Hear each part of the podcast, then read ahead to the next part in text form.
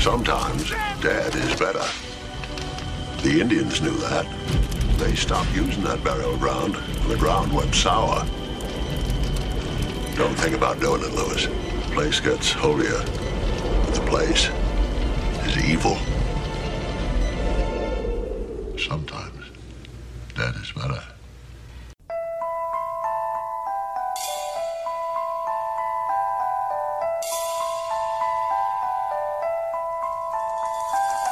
Oh, you want to play psycho killer? Can I be the helpless victim? Okay, let's see. No, please don't kill me, Mr. Ghostface. I want to be in the sequel. I like to dissect girls. Did you know I'm utterly insane?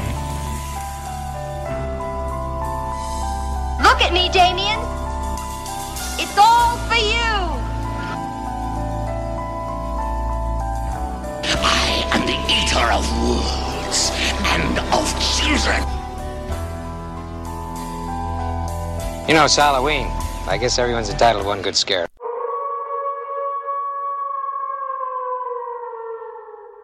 Hello, everyone, and welcome to another terrifying installment of the greatest October in the history of forever.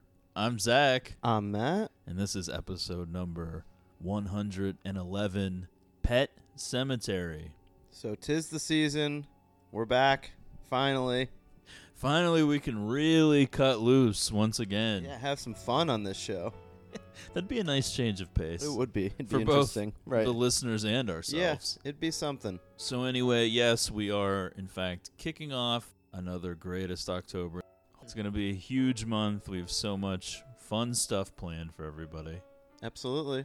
People always kind of just holding on, waiting to see what that list of October topics is going to be. I figured we could kick off the 2018 greatest October the same way we kicked off 2017, which is Stephen King adaptation. Oh, is that true? We did it, All right. the original it. Okay. Yeah. my other favorite Stephen King novel, Pet Cemetery, 1989 film directed by Mary Lambert. What's your connection with this movie? Your history with it? And not much. I was more scared of the idea of it than the actual thing because I don't think I ever saw it until I was an adult. Oh, okay. So you only saw this within what the last 10 years or yeah. something? Yeah. Yeah. Okay. I saw both Pet Cemetery 1 and 2 probably like mid 90s on Yeah. USA Network. I was definitely aware of a movie Pet Cemetery existing and certainly that it was a Stephen King novel and the idea of it seemed scary to me. The title alone, really. Not really knowing much about it. As a kid you I were was like very what? fearful of misspellings. I was like dead animals. For me, I was a big loser all my life, and so I was really into reading, especially in middle school and whatever. So I would go to the library and get Stephen King novels when I was still pretty young. Yeah, having a an impact, I'd say. Yeah, and so Paved the I way was for definitely where we obsessed with Pet Cemetery for years of my life. are now. Yeah. to the point where I can remember some of my first times being on the internet, searching up Yeah. pet cemetery related websites or whatever. I, I just guess- remember searching it on like whatever search engine was hot. I can see the the 90s. uh, the it obsession with just the sort of depth of everything that's involved in that novel from what you've told me. But with this one, just seeing the movie, it just seems like it feels like there's not a lot there. But I'm sure the novel. I, I don't know. I, I guess like with the kids from it, I can see where one would get so invested in everything. But in this movie, it just feels like there's a smaller group of characters and not that many to latch onto. Each book is different. Yeah. okay. They're not all going to be like 2,000 page Right. things like it. But I don't know. I'm just saying, like, just from the movie, I, I don't really take away, like, oh, there's more that I want to look into here. I think that the idea of Pet Cemetery is potentially more interesting than that of it at times. There's the history of it, the thing being there in that town Oh, yeah. for all of those centuries and coming back every 27 years and stuff. That's cool. That's but the piece of it that always seemed, like, interesting to me. yeah, but there's parts of it where you're kind of like, "Ah, it seems lame even in the book. Whereas the idea of Pet Cemetery is really about the dark heart of a man grieving. Like it's really like a personal, upsetting, taboo topic. It is. Like, yeah, it's bleak. especially in '89. I mean, now there's so many movies, and there's like you can find a Lars Van Trier movie that's as Oh, yeah. depraved as possible. Right. But the idea of a huge Mack truck running over a child, That's true. That is dark. It's and it's very just uh, hopeless. and then the heart wrenching part of it, which obviously is better described and better laid out in the book, of just a, a father digging up his own son and just like sitting there like holding his body in the graveyard. I mean, it's Yeah. like really and this is like what you were really drawn to as a young, as a youth. as a kid. Yeah. well, I was definitely intrigued by the movie. right. because the sequences with Zelda are the scariest fucking things ever. Yeah. And are still, in my opinion, more scary than like almost any movie that comes out now. Yeah. It is. Uh, it's a little nuts. 'Cause Her- it's the just look is a disturbing. little bit, a little bit goofy, but Well, we can talk about that when we get there, but I mean, Right. they wanted it to be off. They didn't Oh, want it yeah. to look like a reg- if it w- because Zelda in reality was like a 12-year-old girl. oh yeah, right. I mean, it's not that scary, even if Yeah, I she's. know. It's more sad to see a 12 year old girl with a disease, but they wanted to make it upsetting. And so, it is upsetting. Yeah. And seeing that as a kid, I mean, all horror movies really are f- for kids in a way. Because, I mean, hopefully as an adult, you're not actually going to be scared by a Well, movie. hold on. I certainly am. So, I mean, after we saw Hereditary, I was like, there was like nights afterwards that I would just be like thinking about things. the light, sleeping with the lights on. Yeah. Yeah, I mean, Hereditary was upsetting, but a lot of people were not into it and were bored by it. It's hard to really capture something that everyone can agree on, but for me, seeing Pet Cemetery as a kid and experiencing those Zelda scenes, it was really a lot to take. I'm sure. Yeah, I, I know. If I saw this when I was a kid, it would completely freak me out. yeah, I and was especially easily freaked out. and obviously as we go we're going to get more into scene by scene what's happening but the ending yeah i mean especially viewing that as an adult you're like this is crazy I will say there is one part of this that was really unsettling to me the first time that I saw the movie, and it's actually not the kid getting killed, but I don't know. It's just the way when they go past the pet cemetery for the first time when Judd takes him up the hill. Going over those trees and through the. I don't know. That part kind of really. Because I just wasn't expecting it to be like this vast journey through like these dark trees and then you get to the top and there's actually this old like indian whatever it is yeah i, I- Like I always sacrificial loved the place. look of it right i even loved i mean i don't really believe necessarily in guilty pleasure movies but i understand that pet cemetery 2 is not a good movie yet i still enjoy it a lot okay yeah I just like the whole thing, like the whole folklore of this story. And there's a lot more to it, and I think there's like an interesting, I don't know what you would call it, like a subtext going on that it's really kind of hard to pick up on in the movie. It's a little more apparent in the book, but I think they still tried to hint that there was something else at play a little Yeah, bit. And we'll get to that as we go through it, but there's a lot there I think cuz it's kind of an interesting idea cuz it's it's not just your typical zombie movie. It's about making these choices and then living with the choices that oh you right make yeah and it's much closer to a story about the faults of humans like of a man like yeah the weaknesses of not being able to control yourself control like what you're doing yeah it's certainly not very it doesn't feel very optimistic no obviously by 89 stephen king had a lot of things being adapted and was kind of a, a known commodity in movies and he wanted pet cemetery to a be based off of his screenplay he wanted to do the screenplay yep and b be filmed in maine no more of this his source material being ruined by the likes of like a stanley kubrick yeah, he does hate The Shining, which is kind of a known funny Stephen Kingism. But, Right. But I think it was more well, The Shining is not actually set in Maine, Yeah. but most of his books are, and yet none of the adaptations were filmed in Maine. okay right So this was like he wanted this one to be filmed there, so it was a stipulation when he sold the movie rights.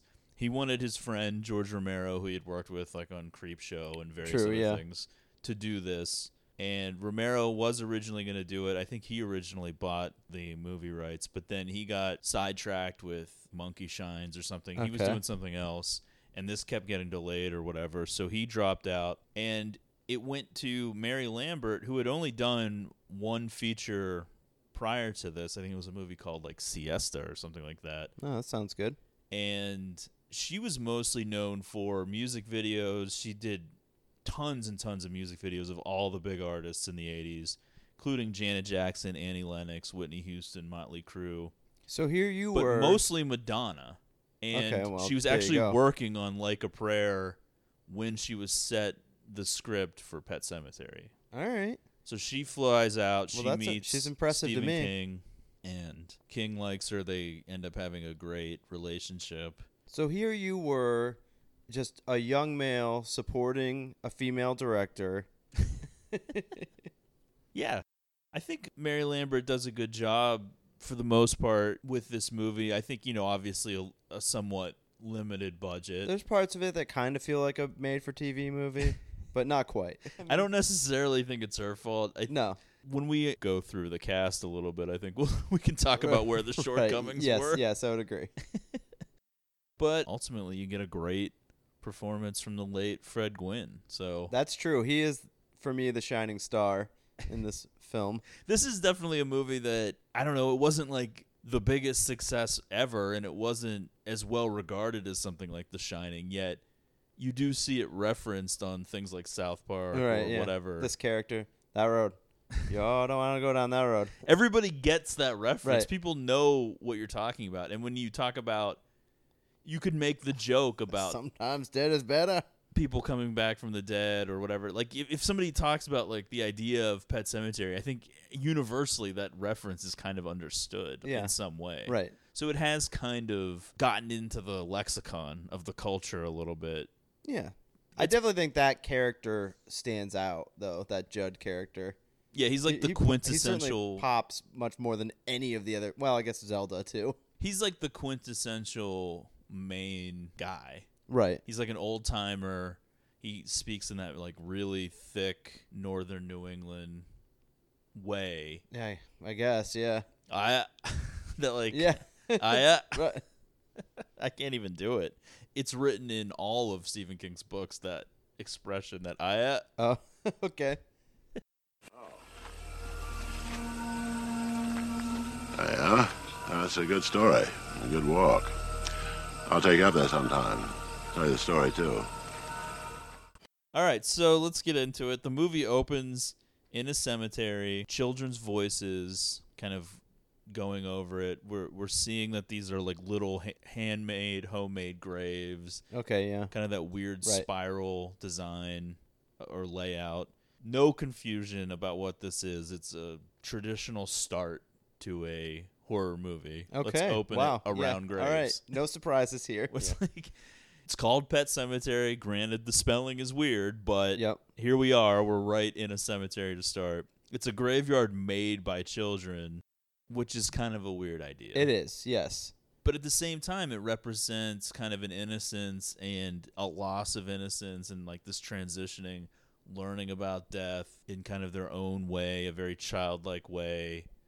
And we hear those voices, and it's kind of okay We're in it's for a something real that treat here. today in like this super helicoptering parent kind of way that kids are so sheltered there's no way something like this would ever exist now but you could see this from another era in that like 20s 30s 40s 50s 60s 70s kind of thing where Oh, yeah. kids would do stuff on their own all the time and they would come up with this probably and it just happens to be a little path down into the woods so the Creeds arrive from Chicago to Ludlow, Maine, which I think is fictional, but I'm not sure. Uh, I'm not sure, but probably. We have Lewis, played by Dale Midkiff. I mean, I don't really want to turn our podcast into just like A bash shitting on session, people, but yeah. terrible, just awful. Just uh, unbelievably bad, really. I mean, he's so embarrassingly bad that you can't believe that this is a major motion picture. and how he got cast in this role. I mean, it's just How like, many people turn this role down I know before they get what to this was guy? the audition like? What was the read like? Were they like, Are you taking this seriously? I think- Are you willing to work for free? right? So he's the patriarch of this little family, and he's going to be the doctor at the University of Maine. And I guess he's about to start. We have his wife, Rachel, played by your mom, Denise Crosby. Absolutely. Hi, mom. She's acceptable. Yeah, She's- there you she's- go. she's- Wow, that's a pretty good She's review. pretty good at times, but she's not great. Certainly I mean, we're not much talking better about- than her counterpart, though. Oh, for sure. she yeah. seems like Meryl Streep in this movie, based on She who she's seems acting like- next to. she belongs in a movie. at Right, true, least. yes. You're like you're not blown away, but you're like okay. Yeah, But don't worry, she's there. there are more members of this Creed family to come. they have a daughter who's probably about I don't know, like what eight or something like that. I was gonna say five. I don't know. yeah, somewhere between five and eight. right. Ellie, played by twins Blaze and Bo Birdall, although I think like mostly Blaze, which is a crazy name, but That's insane. Yeah, Blaze. What is it? What's her last name? Birdall. Okay. It's like Blaze B L A Z E and Bo B E A U, which I would have never thought would be a girl's name. Well, yeah, I guess. I mean, it's, it is. It's ridiculous.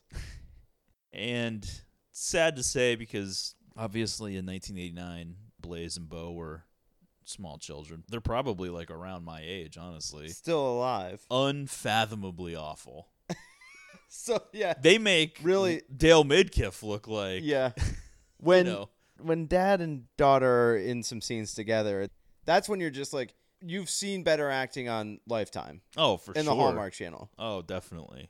Definitely. Oh yeah, And part of it is be, you know, the stuff on Lifetime and Hallmark are is usually pretty like breezy and who cares. And Right. they- they're trying to deliver like somewhat heavy scenes about death, about the afterlife, about God and all this stuff. And so it's just not all when hitting. the subject matter is a little heavier and then you have these two out there like these ass clowns fumbling their way through a scene you're just like oof there's a lot of cringy acting in this it's kind of crazy how much i like this movie despite the fact that some of the acting is so terrible well, sometimes the content alone can carry.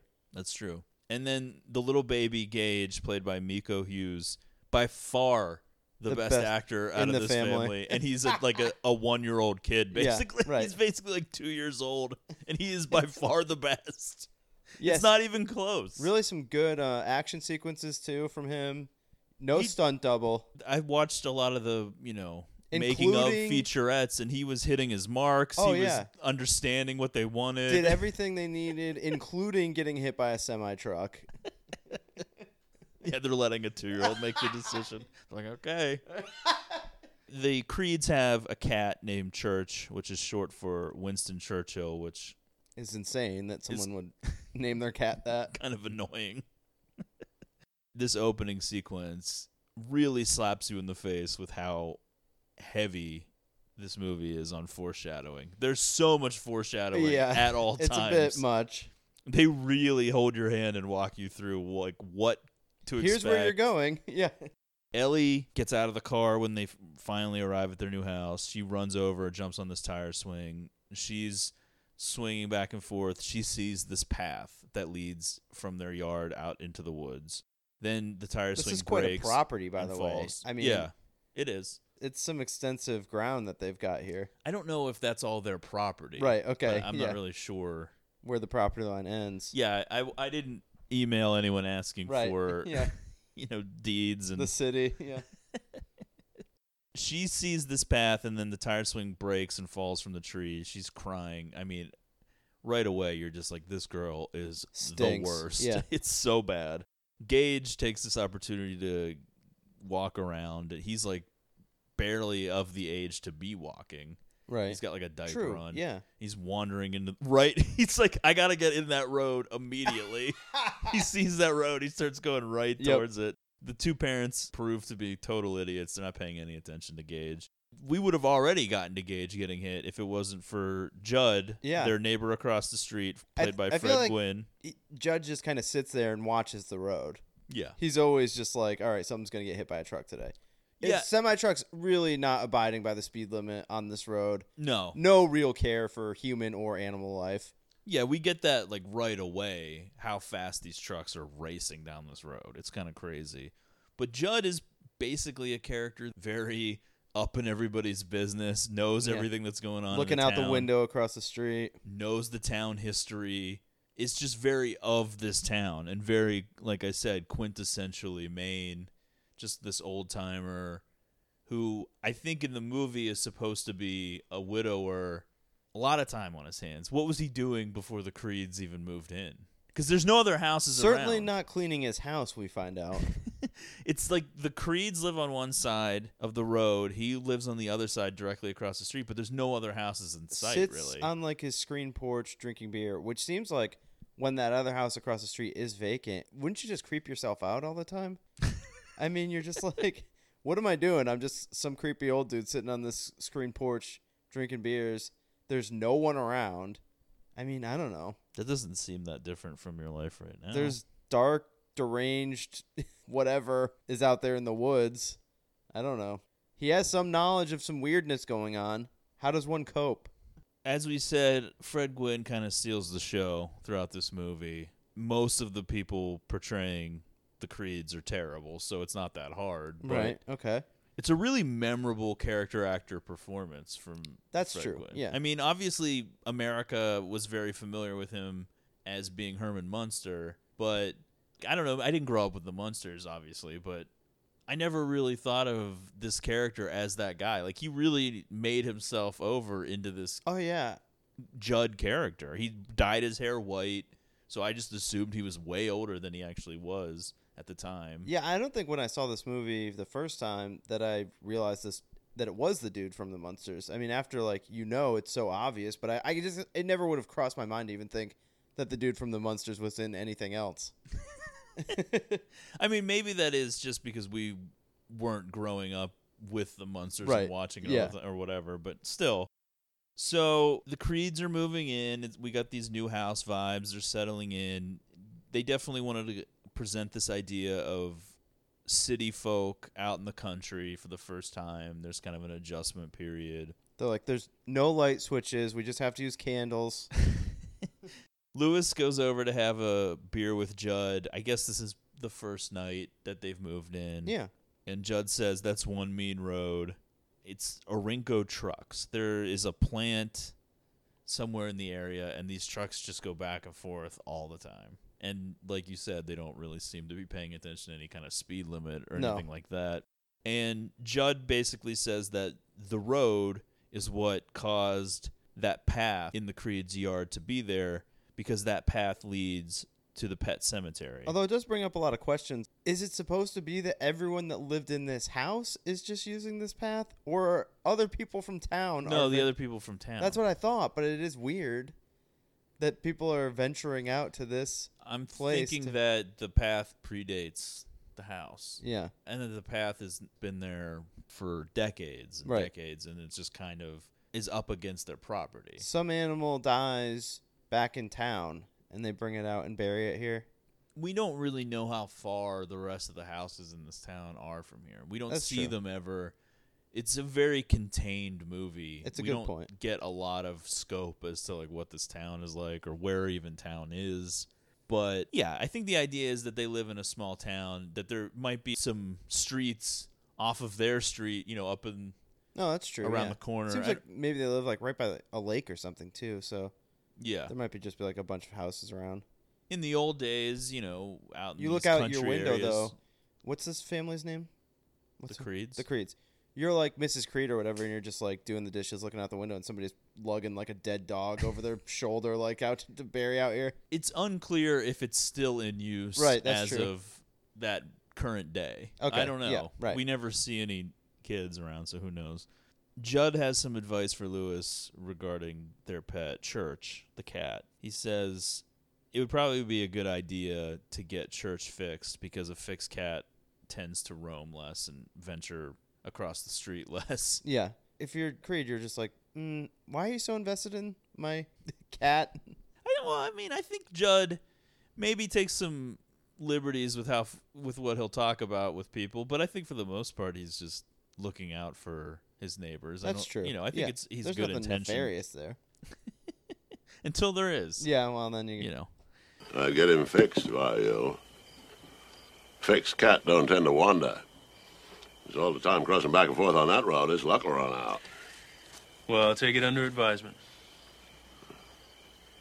Meantime, Doc, here's your bones.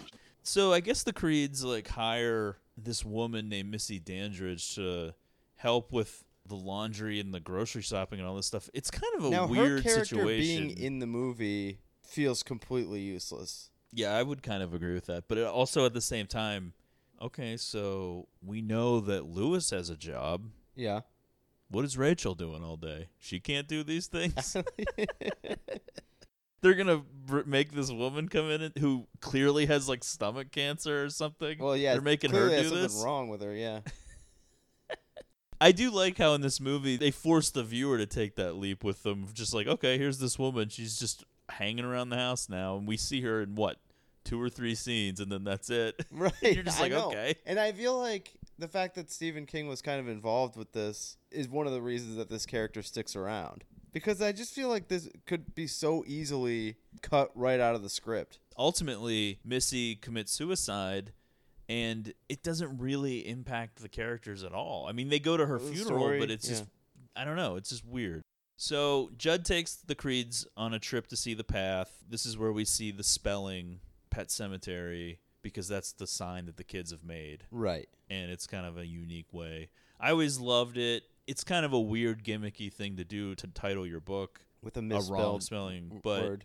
I loved it. I always always I think that added to my intrigue of this. Okay, yeah. Rachel's not thrilled though. She's shooting glances at Lewis the whole time, and it gets like Oh, I mean, real yeah, she's awkward like- with Judd. Why are we doing this? And this is our first indication that Rachel has some issues. I don't know. She seems the most normal in this scene to me. I don't know. I mean, I, You think she's reacting too harshly yeah, to this? she's kind of Okay. being like crazy about it. All right. Because it's not like her kids are even old enough to really be paying attention well, to that's what true. Judd's saying. Yeah. And he's just babbling on like an old idiot. Right. And he's just like, oh, this is something good came out of this. You know, at least something good. She's like, how could you say this is good? And Judd's just like, now they have to learn about death somehow, don't they, Mrs. Creed? And she's just like, why?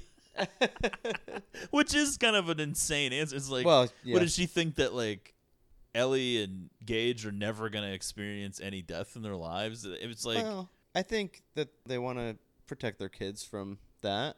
right, but I think what n- he Judd wasn't saying like, oh, they need to learn about death right this minute, but that the kids in the town, Right. this was their way of experience. That's why I think not that it's the only reason, obviously, but I think a lot of times that you know psychiatrists or psychologists, I guess psychologists, psychologists would say that having a pet is a good experience for a kid because it's a way to learn about death in a non-harmful way, kind of at an a young unavoidable age. way. Yeah. That experiencing the death of a pet first is kind of a helpful bridge for younger kids to like in case they are confronted like what if your pa- a parent died?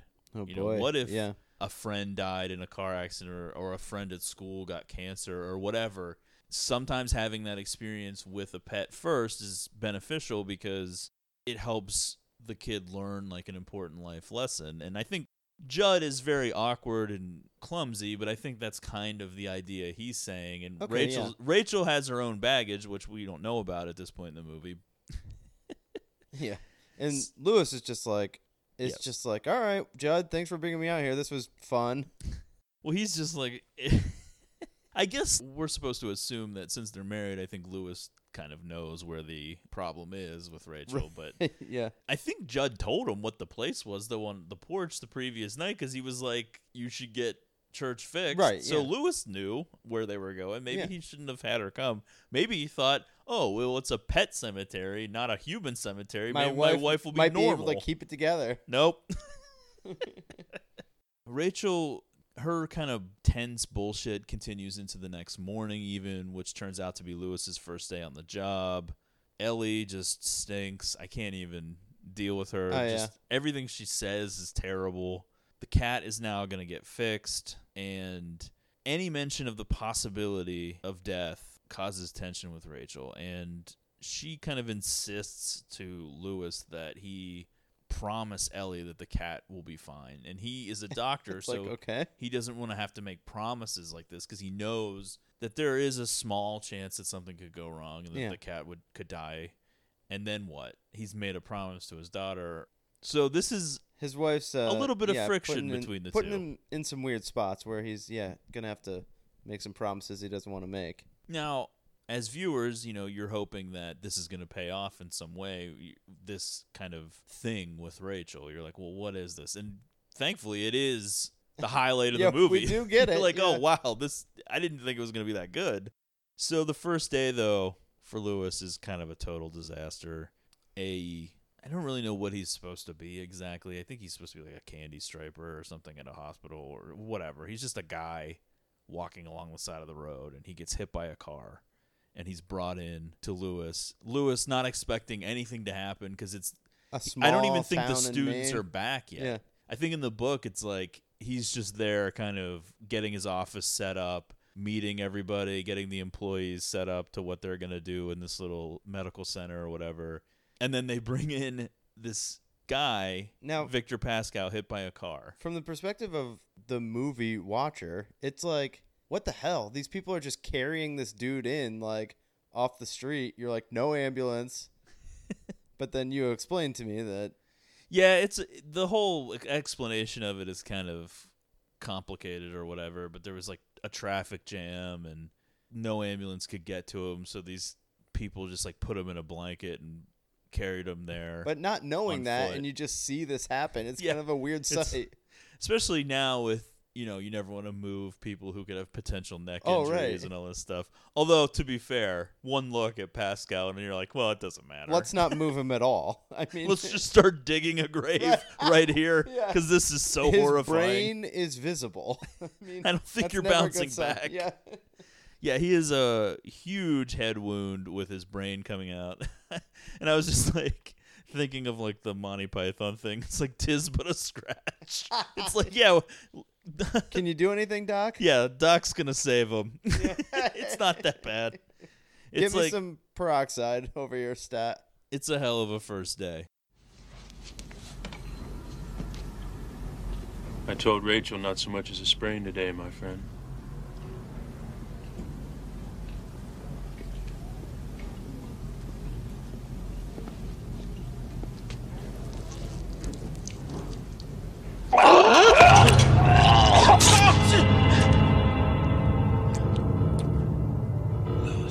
Soil of a man's heart is stonier, Lewis. How did you know my name? I'll come to you. How did you know my name?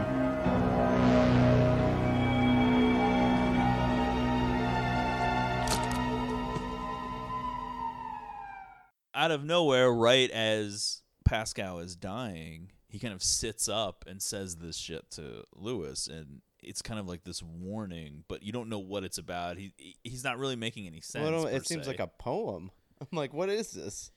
Yeah, he says the soil of a man's heart is stonier, and this is the first time we hear this phrase again. And I will point this out several yes, times. please. Foreshadowing. Okay. they love to foreshadow in this movie. But the interesting part is that Pascal, who of course was just brought in as this dying kid, he knows Lewis's name. I mean, they had never met before. oh, right. And this is like right at the moment that Pascal is dying or dead. And then he says this thing to Lewis and then dies. And then that's it. So Lewis is obviously kind of shaken up by this, but doesn't really know what to make of it. Yeah. Like you said, well, I it mean, is it's like, well, just that a- was weird. yeah. what can you say? You're like, all right, There's no one around. the soil of a man's heart is stonier. What does that mean? Yeah. All right, well. See you guys later. All right, I'm He going just to lunch. leaves. Yeah. Can somebody get this corpse out of here, please? kind of jumping right into it, we go right into that night, and Lewis is in his bed next to his wife Rachel, and he's woken up, and Pascal is just standing there Yeah. in Lewis's house. That's kind of creepy. Right. Yeah. Throughout the movie, he's continues to appear, and he's He kinda- always got this head wound going. and Right. it- He kind of even looks worse as it goes on, as Yeah. if those lines, like those veiny lines on his face, keep getting more and more. It kind of has prominent. like that hologram look to him. You're like, he's either a Jedi or a ghost. Yeah. This nighttime visit turns out to be more of like a warning. I would say that Pascal kind of is like this gruesome angel, more so than just a a ghost or like a malevolent I'll say this force. regarding Pascal, his commitment, I, I mean, kind of unfounded for one, but like, I mean, really, you got to give it to him. He's, he really like sticks with this whole whatever service that he's trying to. uh, He feels like he's going to pay back Lewis in a way by trying to help him and protect him and protect his family, or at least warn them about whatever. But it's like, why? Yeah, he's like, well, you took care of me like at the end of my life, even though from a doctor standpoint, from a human standpoint, he really did nothing. Pascal says he wants to help Lewis because Lewis tried to help him, but I kind of speculate somewhere in my notes, I don't know where, but I was thinking that it's possible this really isn't the person Pascal anymore. This is Right, just okay. the force of good. Yeah. Kind of that catch-all idea that King uses in a lot of his works like in it it was the voice of the turtle. This right. mystical being that was uh, in opposition to the evil being and i don't know if we're supposed to actually take that this ghost has really any connection to the man that was victor pascal i don't know All right. i was just thinking I mean, the it way makes you more were sense, thinking. yeah. why is he so invested in this Right. why does he know these things Yeah. i don't If know anything, he should be like, I'm gonna haunt your family because you couldn't save me, you horrible doctor. Well, I think that's what they want the viewer to think At that first, this is yeah, bad, right. and yet that's why I called him like a gruesome angel. He looks horrifying, but ultimately he's this figure of good throughout yeah. the movie that's trying to help, even though it all seems to be in vain because right. Lewis seems to just do what he wants Well, to do. yeah.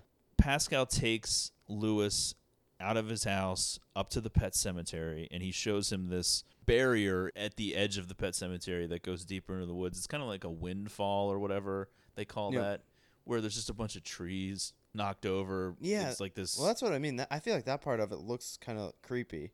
that actually is very well done. I thought so too. Based on the yeah. description in the book, that's kind of exactly what you would think it should look like. It's hard to explain, but it's kind of just a bunch of tree limbs and bunch of things knocked together in this. It doesn't pile. look like you could even travel past it. right. It's very treacherous looking, and f- beyond that goes farther into the woods. And Pascal's basically like, "Do not cross the barrier. The ground is sour." And you don't really know what that means, but it's kind of reverberating in Lewis's it certainly head. doesn't sound good. Yeah. Lewis wakes up the next morning in his own bed and he thinks it's a dream, but his feet are dirty as if he's been wandering around outside. Yeah, that's like a shock moment. You're like, oh shit, it was real. That was real. so again, at that point, if you're Lewis, you're like, what the fuck is going on? This dying guy talks to me and knows my name, and then I have this dream that he comes to me at night, and I wander outside, and then I somehow get back Oh, here. God, that would that would I'd be like, kids, get in the car. We're moving back yeah, to Chicago. Seriously, it's over. we aren't meant for the country. we talk about this in virtually every episode. Okay. But the passage of time. I like how they mark it in this movie, though. They have Ellie taking the pumpkin out of the window, like the pumpkin she drew, Okay, and she right. puts up the turkey Yeah, that she there drew you and go. said, "You're like, all right, we get it. Yep. October into Thanksgiving. School year starts at the middle, to end of August or beginning of September. So few months have gone by where they've they're- they've been living in Ludlow. Thanksgiving comes around. Lewis is left alone at the house. We find out that he has a bad relationship with Rachel's parents.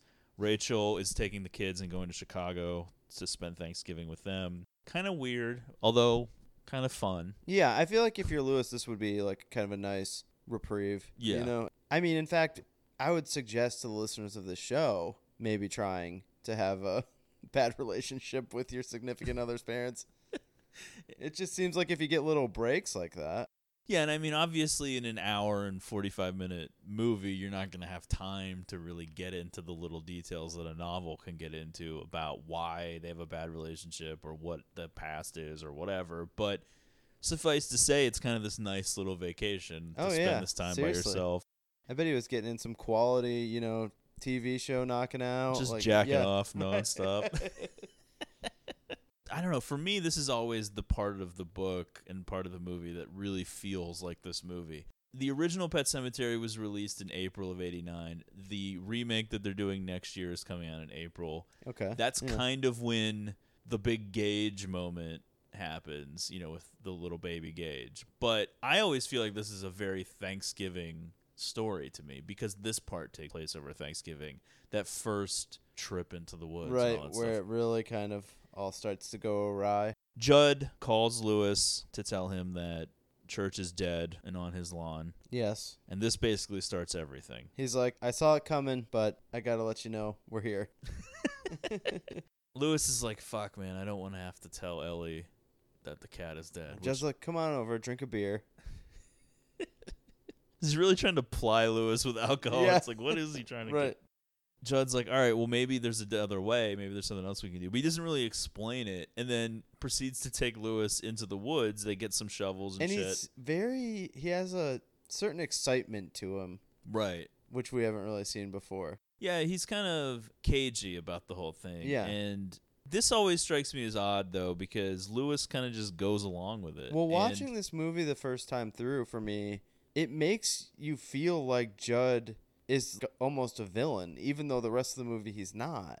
Well, he- I mean, that plays into it later. I Right, Mean, I think yeah. Judd is kind of oh, he realizes that he's been under the influence a little bit. Yeah. But so they go to the pet cemetery, and that's where Lewis thinks they're gonna bury the cat. And Judd's like, "No, no, no, not here. Where we're going is beyond there." And he points to the windfall thing of the trees. You're like, what? How do we even get over there? Judd has some way to do it Right. which Lewis almost does kill himself doing it. He falls, but I don't know, man. This this is kind of like Crimson Peak, where Oh yeah. they keep telling her, "Hey, beware of Crimson Peak," and then all of a sudden she's living on a red mountain, and you're like, "Bitch, what the fuck?" I know. Seriously. you literally had a dream where a ghost told you don't do this, And and, it's now just you're like- doing it. It basically seems like Lord of the Rings, like how far they're walking. Oh yeah, it's And, a like- it's a hike. right? And it's not just like okay, we're going over some downed trees and then through the woods a little bit. It's like they end up at a fucking mountain that they have to scale. It says a lot though about Lewis. It's like either he has kind of this desire to put his trust in Judd.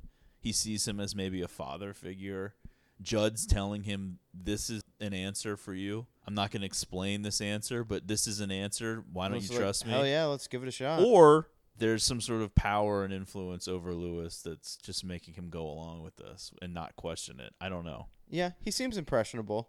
So in the book, this first trip seems to me like it should be taking place at night, but in the movie, this is still daylight by the time they even get to where they're going. And even while they start doing what they're going to do, it's still daylight. Right. I find that kind of strange. It kind of takes away a little bit of the suspense of this, especially when they hear that It just- noise. uh, how long is this? The longest day in the world? I mean, what time did it, it seemed like you know how it seems like they've traveled so it's- far. Maine Right. in late November. Yeah. What does it get dark at 3 p.m.? You would think, yeah. once they pass that little pile of trees or whatever and they're into the woods now like really deep there's this strange noise judd definitely looks around concerned and he just says it's a loon which is like a type of bird but As if that's supposed to kind of settle the matter. well loons are just like little duck like birds but they make that big noise or Yeah. whatever but he doesn't look so sure of it Right. And in the book, this is kind of this whole introduction of this other idea at play that kind of is always underneath the surface and you can kind of read into it. It's the idea of a wendigo, which is a certain kind of mythical creature. There's this idea that there's more at play with this burial Oh, around okay. where they're headed. All right. But I think in the movie they kind of Let's get into dance that, around yeah. it. I don't think the budget was there. In Algonquin folklore, the Wendigo or Wendigo which I'm sure you're all familiar with. is a mythical man eating monster or evil spirit native to the northern forests of the Atlantic coast and Great Lakes region of both the United States and Canada. So, in other words, it's like a Native American folklore thing. Okay. The Wendigo may appear as a monster with some characteristics of a human being or as a spirit who has possessed a human and made them become monstrous. So think about that in All relation right. to what's yeah, to come. I'm getting it. It is historically associated with murder, insatiable greed, and the cultural taboos against such behavior. Blah, blah, blah, blah. So that's what that is. I think that's what that noise is kind of maybe supposed to be, but it's weird because, Okay. like I said, they did that scene during the daylight. There's not really a lot of scary feelings there. Yeah. You're There's kind of not a just lot like, of mythological birds in- that come out during the day. So Judd and Lewis, they continue their trip further into the woods. Eventually, they come to what is basically like a mountain. Right. And you're just like, really, Judd?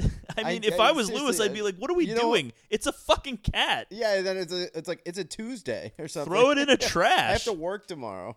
Well, Thanksgiving traditionally is on a Thursday. Is, is this actually Thanksgiving Day? I think so, yeah. Oh, okay. So it's a cat. All right. We're going to go Eh, Yeah. bury it on top of a mountain, okay. Yeah. seemingly Judd, this miles felt from like my house. Overkill. On the top of the mountain is a Micmac Indian burial ground. It's kind of a cool design. Micmac. they've designed it to look like I don't know. There's these like piles of rocks that are kind of supposed to be the graves, I guess, and it's uh, this cool circular design. I always liked the way that it looked. Yeah, I think it's surprising.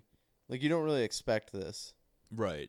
Imagine if you were just wandering in the woods And with you your found friends and this? you found Yeah. something like this. I, it would freak you the fuck out. Oh, no it's shit, Definitely yeah. like some Blair Witch shit. But I liked the look of it more in Pet Cemetery too because it wasn't on a mountain. Yeah. It was just like in the Right, woods. Right, yeah. granted it's supposed to be the same place but you know Well, come on. it just seems crazy that they're walking from lewis's backyard all the way to where i'm out Well, I know, and it- then, like climb and judd looks like he's a man that's e- comfortably in his like Ready to- 70s Fall and die basically. now granted i think they do make a big point of that being surprising in the book but i don't know it's just it's very strange and jarring that all of a sudden they're on this mountain Judd tells Lewis that each buries his own, so Lewis has to d- do it by itself. But it's like I'll go over here and smoke a cigarette. Go ahead and do what you got to do. Lewis is kind of like in a daze though, and you're just like, what do you think he's thinking at this point? Yeah, Well, yeah, I know. I guess part of it is It's, like, I couldn't have just buried it back at the fucking pet cemetery. yeah, I mean, I'm sure he is thinking that, but I Right. guess he's like, well, we're here. Yeah, so I might as well. Whatever this is, this is making Judd happy, so I might as well just do it now. I don't know. because that's my mission to make Judd happy. and they cut this part out of the movie, but I think the idea is that he has to not only bury it in this kind of rocky, stony ground, but he has to then put that cairn of rocks on it. He's to build up a, a pyramid of rocks. Oh on man, top, it's like too. I'm doing hard labor at this point. I'd be like, I don't feel comfortable doing this, Judd. This is Right. cultural appropriation.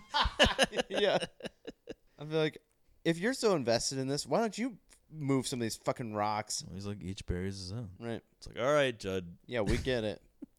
So when Who they made get you back, the king of this shit? when they get back to Lewis's house, Judd says that what they did was a secret thing, and he repeats that line that Pascal said, "The soil of a man's heart," and you're just like, "What is he talking about?" Yeah. But the phone is ringing. and Okay, it's- Judd, whatever you want.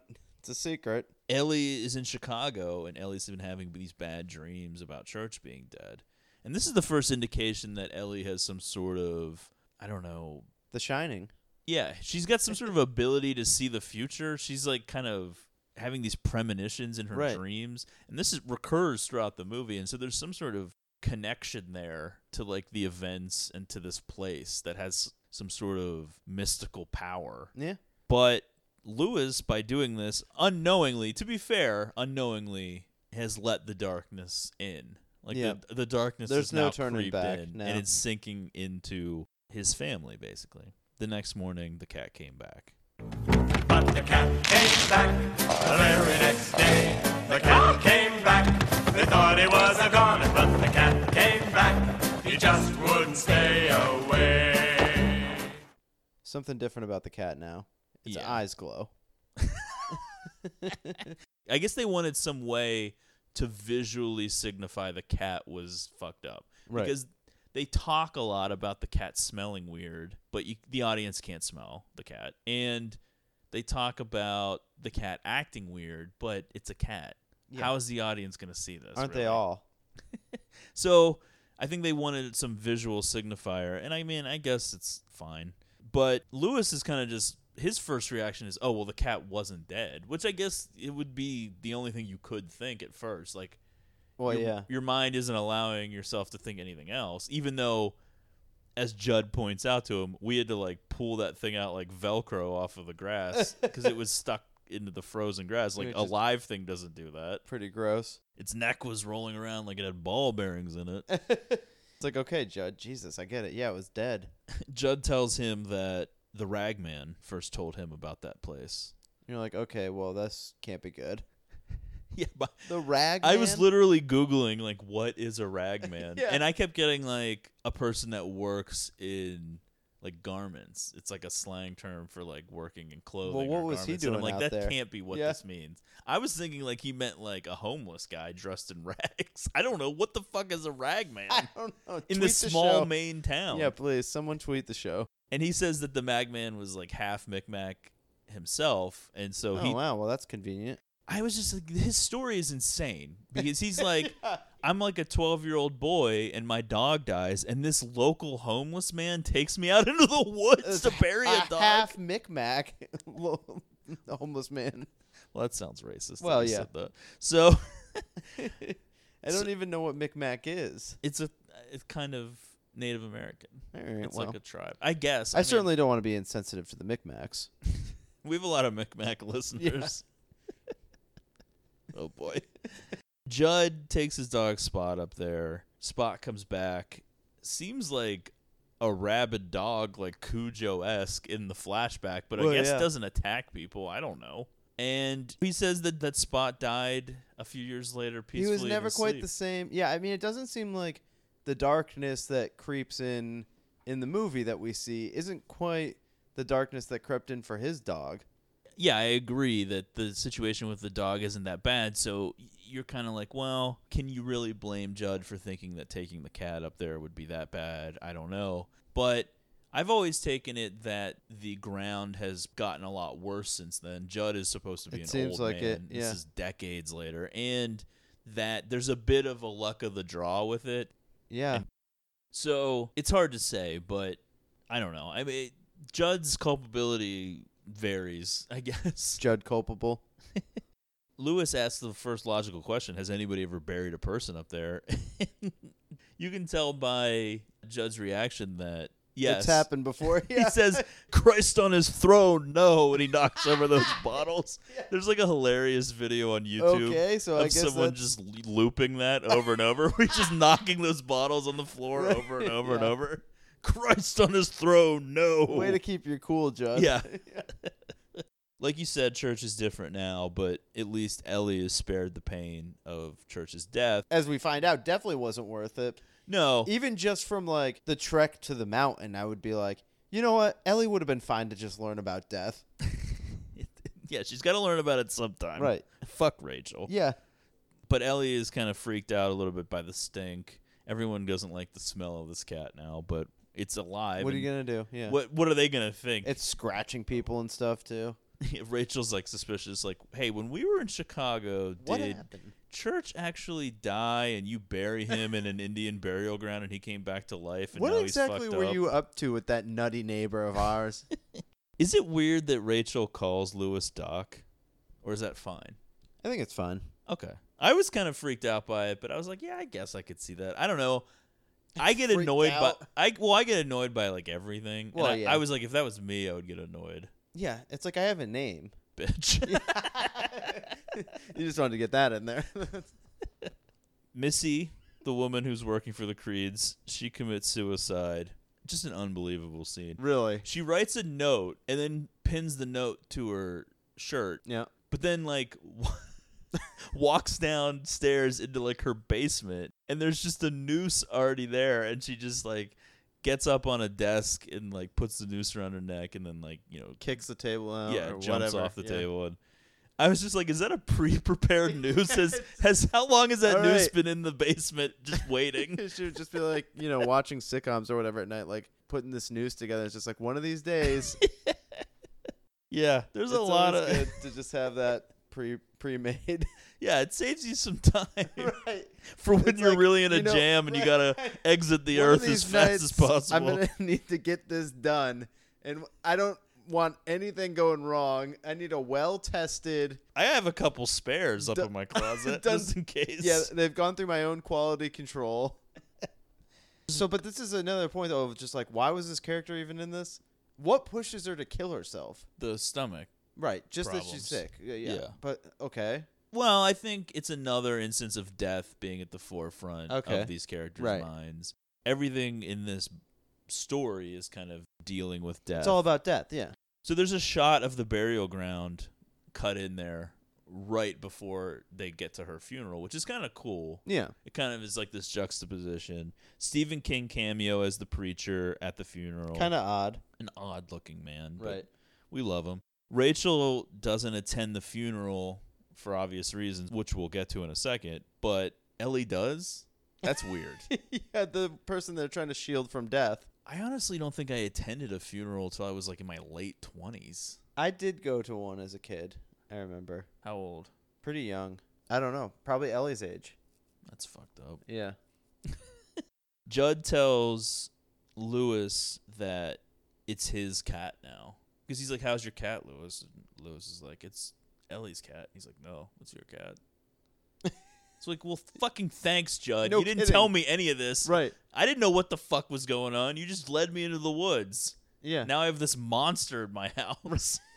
yeah, seriously, this mutant cat. So Rachel overhears Lewis talking to Ellie about the afterlife, and she kind of is tearing up in the other room. And finally, we're going to find out about her death hang up. My sister Zelda. I know, she died. Spinal meningitis. She was in the back bedroom like a dirty secret.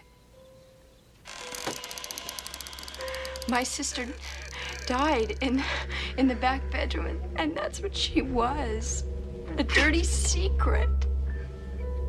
I had to I had to feed her sometimes. I hated it. But I did it. We wanted her to die. we wished for her to be dead. It wasn't just so she wouldn't feel any more pain. It was so we wouldn't feel any more pain. It was because she started to look like this monster. Even now, I wake up and I think, is Zelda dead yet? Is she? My parents were gone when she died.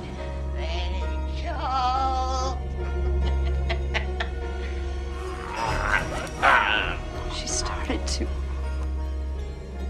She started to convulse, and I thought, I thought, oh my God, she's choking. Zelda's choking. And they'll come home and they'll say, I murdered her by choking. They'll say, You hated her, Rachel, and that was true. And they'll say, You wanted her to be dead, and that was true too. And then she died. And I started to scream. I ran out of the house screaming, Zelda's dead! Zelda's dead! Zelda's dead! And the neighbors that came out and they and they looked and they thought I was crying. But you know something? I think maybe I was laughing. We finally reach that point in the movie. Zelda Yeah, right. is here. Yes. Played the lovely Zelda. Zelda was played by, like, not only a, a male, but, like, a full adult male. Okay. Just yeah. super skinny. Zelda, of course, has spinal meningitis.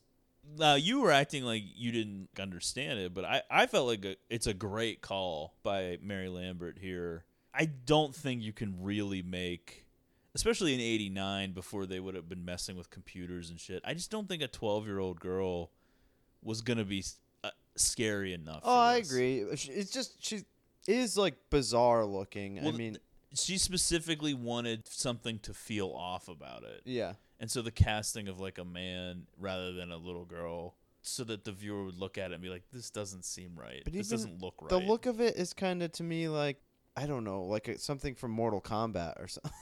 Mortal, I don't even understand that reference. Okay.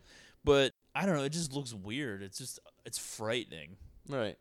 No, it is. Yeah. because you, you, this is maybe it is creepy. Denise Crosby's best part of the movie is telling the story, because I get it. Like I get what she's saying. Like that idea that it was so awful Although, to deal yeah. with that she was wishing for Zelda to be dead. Yeah, which does seem like dark but super real. Yeah, and she's finally saying these things out Whatever loud. was going on in this household, it just I mean it you, yeah. well, yeah. like- Lewis points out, like, why the fuck would they leave an eight-year-old girl with her dying sister? Right.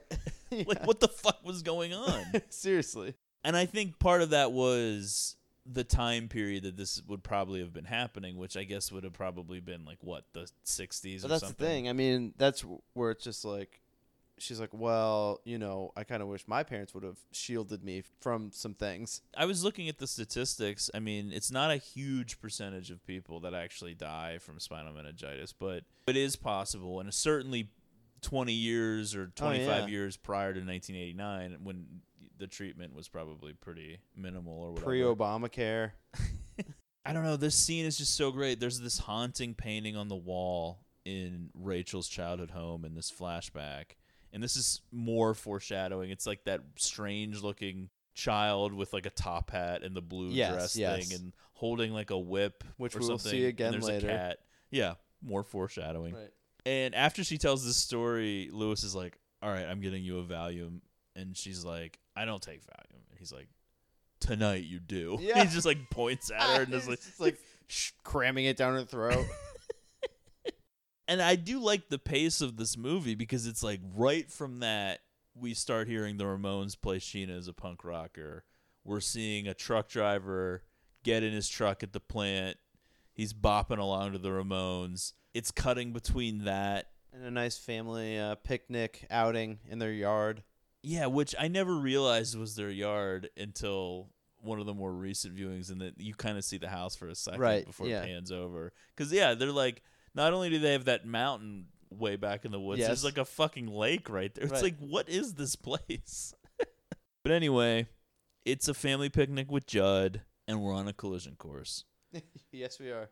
Lewis has this fucking kite and he lets Gage run with it for a while and then Gage drops the kite. Lewis takes his eyes off of Gage for one second. Gage lightning fast. All of a sudden it cuts and like Gage is like just feet It from feels the road. like they're, s- but that's the thing. It feels like they're a hundred yards from the road initially. Right. And Like, then all of a so far sudden away. Gage is like Right. right there.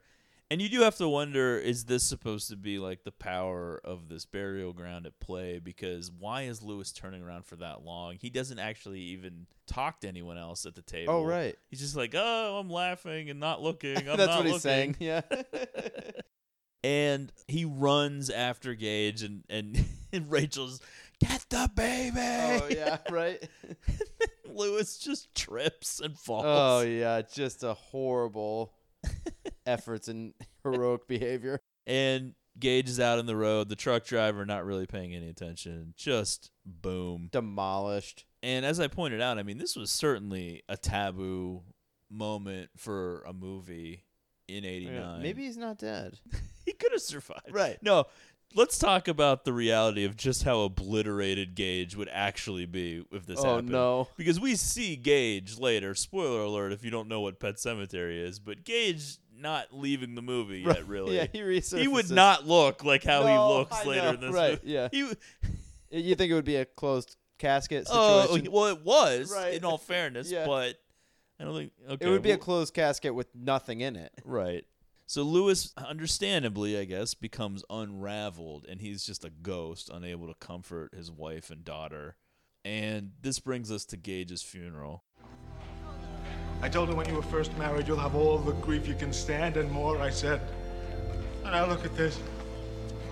I hope you rot in hell! Where were you when he was playing in the road? You stinking shit! You killer of children!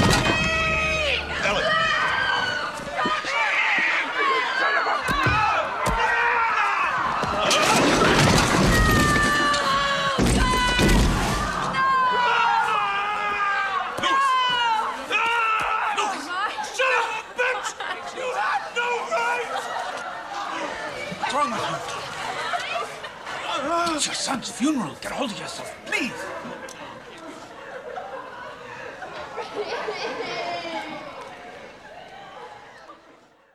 kind of a rough funeral. I would say, yeah, a little bit of a freak out moment. It Right. reminded me of Clerks, like, the, it's like his fucking body fell out. Well, yeah, it w- and everything kind of goes to shit with uh, the father-in-law there. yeah, well, There's yeah, some you wild think. accusations being thrown around. honestly, I would get in the car after that funeral. I- I mean, assuming I'm not in the immediate. Oh, yeah, family, and I right. was just there, and I would just be like, "That was awesome." Yeah. I would not be able to. That'd be that one was- of the highlights of my life to be at something like, be insane. yeah, I mean, you like would tell that. the story like a lot. It's just like that would be the craziest thing you've ever seen. oh man, But it's just like, wouldn't you, if you're a Lewis though, you're just like, I gotta divorce my wife.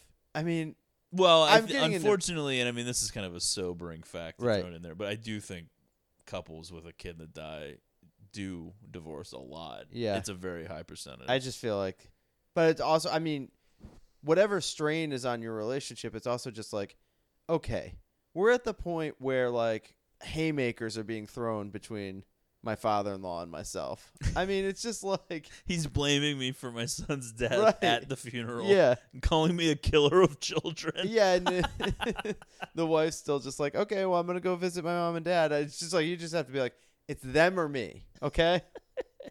Judd becomes kind of this constant presence in the Creed house, and ultimately he knows what Lewis is thinking. And this is where the idea is If it first worked presented once- that we have a culpable Judd. Oh yeah, Judd culpable. Judd culpable. Well, he's the one that brings it up, and this is kind of introducing this idea that him introducing Lewis to the burial ground has aroused these malevolent forces.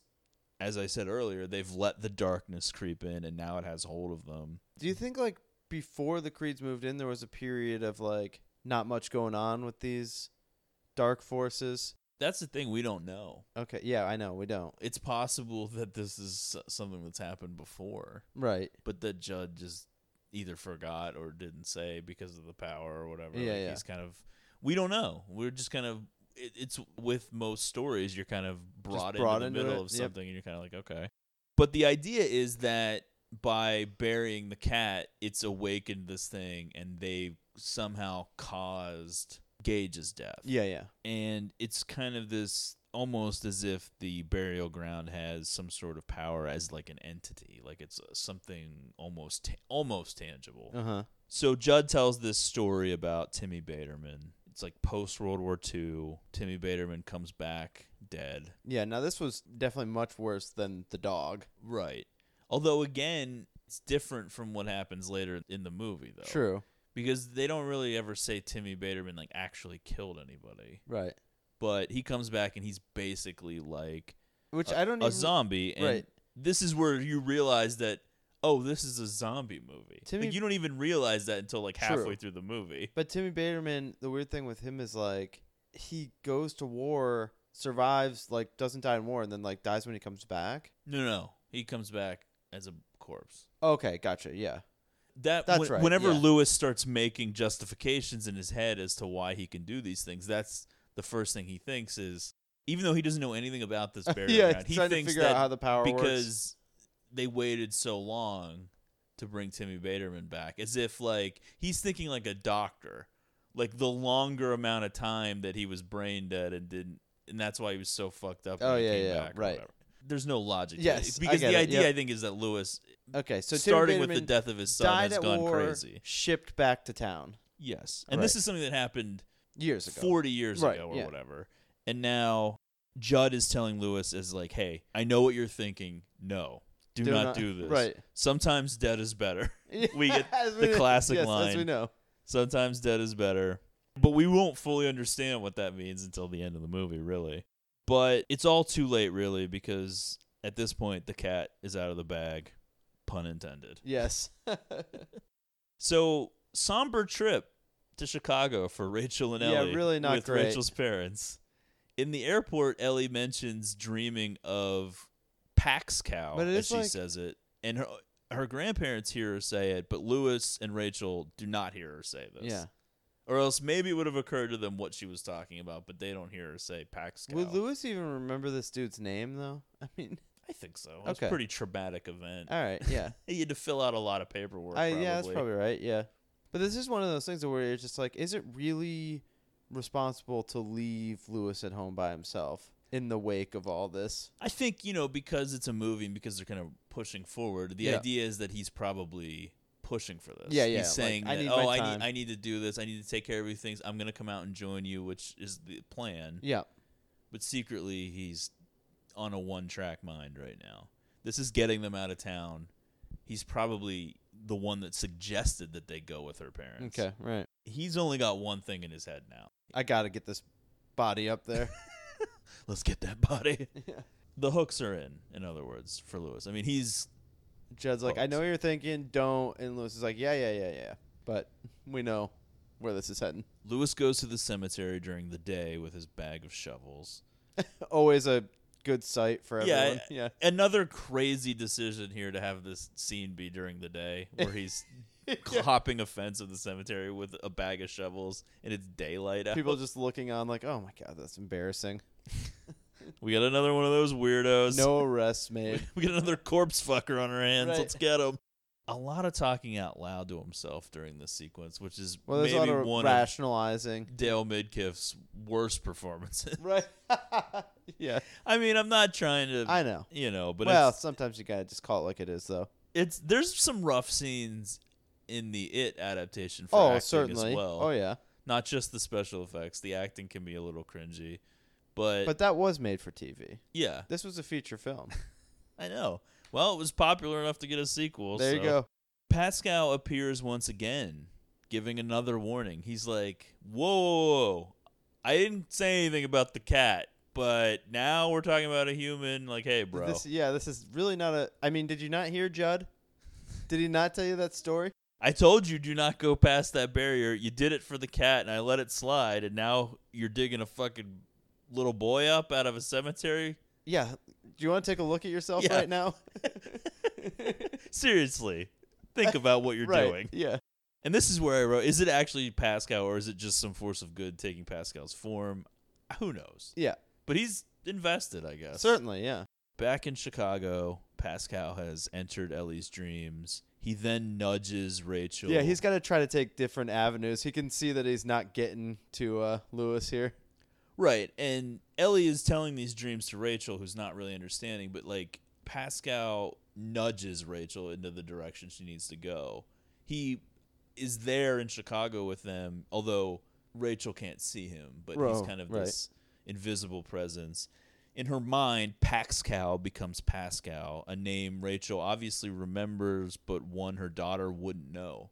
So Right. there's no reason for Ellie to be saying this name or be dreaming about this person. She was unaware that this ever happened to her dad. She does not know about this. Yeah. This is one of those things that is weird, but I feel like it's almost you explaining it um, more resonates m- with me as being weird than when I watch the movie. Like, Yeah. I don't know. Just like some of these things just aren't really hitting. It's I hard feel to like- convey yeah. some of these things because they're not there's not really a way to show it in a movie. Right. It's just you kind of have to like think the way the characters would be thinking. And the idea is she's saying Paxcal. I having this dream about Paxcal. He's telling me that daddy's doing something wrong with Gage and blow which oh, no. yeah. it's like what? But she's not understanding it at first, but Pascal is there and he's saying it in her head or whatever. Like she's not seeing Pascal, but he's nudging her in the right direction and so she's like Pascal and Ellie is also trying to say this word. She's saying like, "Oh, Pascal's trying to help us because daddy was with him whenever he his body dis dis dis and I can't remember. And so Pascal pushes Rachel in the right direction by saying discorporate, which means not having a material body, bodiless ghost, disembodied, whatever. Yeah, that would've another been a, a word that Ellie struggle for wouldn't Ellie, know. yeah. this makes Rachel all of a sudden take Ellie's dream seriously because Ellie wouldn't know this stuff on her own, and it's at least freaking Rachel out. she doesn't Certainly, know right, what to make yes. of this. And obviously, everybody's on edge because they just watched their son slash brother get destroyed by a Mack truck. While their husband slash father fell on his face attempting to save him. Yeah, that was actually more disturbing. How sad Harder it was. to live with. he like shit his pants when he fell. right. Was crying. well, I mean, but you, just from falling. He's like, ow, my knee. Basically, Ellie has told Rachel that Pascal has been sent to warn the Creeds that something bad is happening involving her dad and her dead little brother, and that Pascal's role has something to do with Lewis being present when Victor Pascal died. Oh, and I, I do want to point out because we get this these scenes inside Rachel's parents' house in Chicago, and that fucking painting is still hanging That's right. around. Yeah. you're like, what? What is this painting? I know. It's, so like, "Mom, disturbing. Dad, I had this like horrible, creepy relationship with my sister Zelda. Also, this picture that's been hanging up. Like, what's what gives? Uh, Obviously, based on what comes later, she associated that painting in her mind with Zelda in some way. True, yeah. So get rid of it, please. Right. Rachel calls home. No one answers, so she calls Judd, who answers across the street at his place. He freaks out when she tells him she's coming home because Judd's like, "Yeah, I haven't seen Lewis." Oh, And so yeah. she's like, "All right, well, don't bother telling him that I called because I'm coming." And he's like, "Whoa!" Which of course makes her be like, "What the fuck?" Right. Yeah. Even more, Lewis back in the cemetery is uh, digging up his dead son and then hugging the corpse. It's a pretty emotional scene in the movie, but in the book, it's even more rough. Oh, I'm sure. Yeah. I remember my dad saying like he was reading this book and it, this part was like really hard for him. This book came out like six days after I was born. Oh something like wow. Phew, that's a weird omen. that. I am Gage. yeah. But yeah, I mean, in reality, it would not be Gage's corpse. It'd be like a plastic bag of tomato sauce. Oh. oh man. I mean, what? Yeah, what? I seriously. mean, he was. That was a, m- a huge semi. truck Yeah. going like hundred miles an hour, Yeah. and he's like a A tiny thirty baby. pound. Yeah. Rachel flying into Boston has a Zelda nightmare. So we know that somehow Zelda is intertwined with whatever horror show Rachel's coming back to. Yeah, I like we guess so, know right, that and- Zelda's going to be in play if Yeah. she's dreaming about her right now. You don't come up guess with it's just Zelda like- and then not reuse her. This is similar to the it thing a little bit, where it's just can use things from your own life, I guess, against you to freak you out or what. I would say that the last portion of this movie is kind of up to interpretation as to how you want to Okay. think of it because I mean, there's really no clear cut Right, answer. for what is happening. Judd decides to wait for Lewis, but he falls asleep. He's Yeah, watching right. from his porch, drinking some beers and smoking some cigs, and just falls asleep like a useless old shit. Yes. Pascal now helping Rachel the whole time. He's helping with connecting flights and rental cars, and He's trying to get over there, yeah. He's doing everything he can. Lewis takes a moonlight trip through the pet cemetery, into the woods, and beyond. Evil force is now f- in full effect. There's a tree randomly falling as he's just walking, which is another strange part. Well, yeah, which I don't really get because it's like Well, I think that's the Wendigo spirit or something. Okay. I don't know. Yeah. That Well, I don't know it's- why they right. included it. It's in the book where he says he hears a tree falling and the footsteps of a large unknown thing. oh wow. This part is actually pretty scary in the book. His Yeah. walk. They don't really spend a lot of time on it. it seems like it would be. Yeah, because he's actually doing it at night, which Yeah. is how the first one should have been. But yeah, he hears like a, something knocking over a tree and these like big footsteps, and you're supposed to, I think, take the idea of the Wendigo, but he never sees it or anything. He gets back to the Micmac burial ground. This is kind of like a weird part. The um, ghostly premonition of Judd's face as Lewis is scaling that mountain. It just like kind of comes up out of the water. Or That is whatever weird, yeah. it's definitely scary. It's like it's one of the only jump scares in this that doesn't have to do with a cat screeching. Yeah. a cat jumping up to scratch him in the face. Yeah. Malevolent forces seem to be trying to stop Rachel. Her rental car blows a tire. Pascal trying to work in opposition to these unseen forces. I mean, keep in mind though that Rachel has no idea of what she's racing Oh, home right. to. And is it She has no idea what's going it blows on the tire at all. and like Pascal makes a comment, right? That like, oh, the ground is trying yeah, to he's stop like, You're you. trying right? to stop you. yeah. So she ends up hitchhiking and getting a ride in a truck that's just like the one that killed her son, Oh, right, basically, which yeah. is kind of weird. She randomly gets killed uh, while hitchhiking and you never see her again. Yeah, she gets picked up by like Ted Bundy. Right. it's kind of a weird little part Detour of this from movie. the yeah, the main story. I don't know. Probably would have been better, Right. In a way, Yeah. for her. So Lewis buries Gage, returns home, and just crashes on his bed. Does not take long for Gage to emerge. It's almost like the ground was just waiting. Seriously. Like, all right, we're gonna make They this. turned quick. it around real quick. He gets back to the house and snags Lewis's scalpel. But and I think this is kind of interesting, and this kind of fits the, this Wendigo theory that I'm going to push at the end. But he does not kill his dad right Okay, here, right. And I feel like there's a reason why he wouldn't. He just doesn't kill him now. Part of it is they try to make this Gage character, this undead Gage, like taunting and like this little dick. Yeah, where which he's, is like, weird, saying this- right. Like he wants to like fuck with them or whatever. Yeah. But I think there's more to this. So he has this opportunity to kill his dad, who's just like asleep. Instead, he just takes his scalpel and he leaves. He goes across the street to visit Judd. It's like, what's up, Judd? Judd is still asleep on his front porch, but then he awakens to see tiny footprints of mud going inside his house. Oh, and no. He realizes it's too late. Oh no. Yeah. I would just be like, I'm right. I'm getting in the car. I'm not go- going in that house. Yeah. See ya. now I guess is the best opportunity to talk about the weird interior of Judd's house. Yeah, it's creepy. It's like I don't like it. I think like Mary Lambert was saying they were going for like a very fairy tale look to it, but it's like almost like a nightmarish fairy tale. It's Oh, very I would agree. strange. Yeah. It would be a creepy house to me as a kid. Like I would get kind of weirded out by old looking furniture. And it's like certainly that not and like just- clean either. Yeah, it doesn't seem like there's like Picked up. ever sunlight Right. in it. It's just I don't know, it's dark and weird. Yeah. I don't know. It's quite a life Judd's living there. So I think it's also a good opportunity now to kind of give a suspension of disbelief warning Oh, for the rest you of this need it, movie. yeah. Now, granted, you're thinking, well, this is a movie about bringing animals and people back from the dead. I don't know how much more disbelief, you know. Well, but- you need more. Uh, We'll tell you. Even in the context more. of that Yeah. idea, the rest of this movie, you're just like, oh man. Gage lures Judd upstairs. It's almost like Gage and Church now are like kind of this undead team up That's right. going on. Gage is like hiding under a bed, and when Judd crouches down to look under the bed, Gage cuts his Achilles tendon. Yeah, which is always gross. Yeah, it's a pretty gross moment. Right.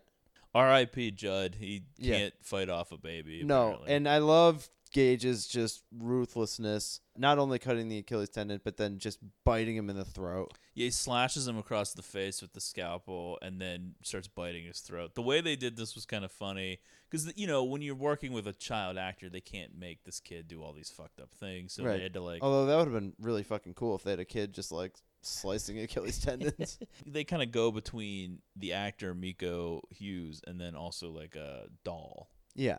Back and forth.